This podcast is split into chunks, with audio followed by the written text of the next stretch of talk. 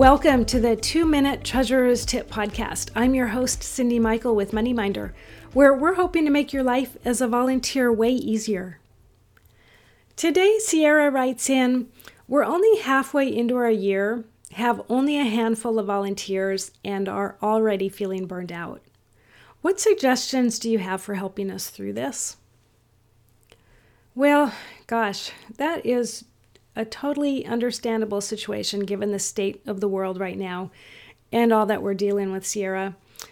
We are currently being asked to do so much that our gas tanks are getting dangerously low.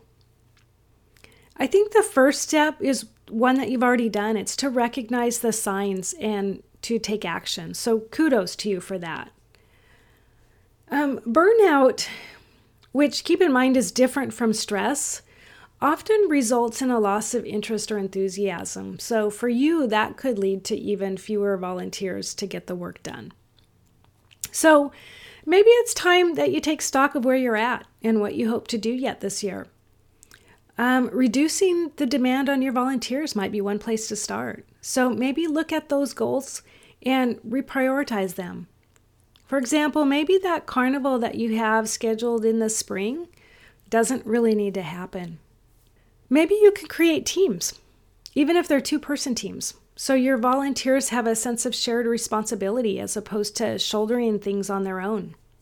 Um, and now is probably a really good time to reach out and say thank you, whether that's privately or publicly, so each of your volunteers feels valuable and, and loved.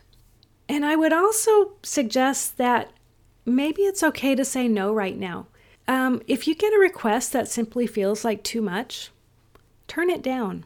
One of my favorite sayings is no is a complete sentence.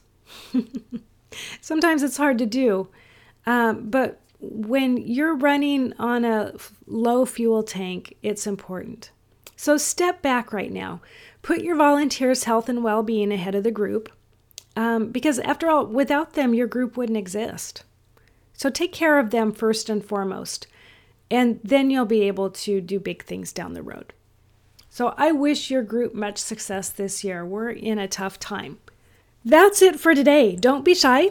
Subscribe to us to get new episodes automatically. And if you have a question, email me at info at moneyminder.com so I can address it.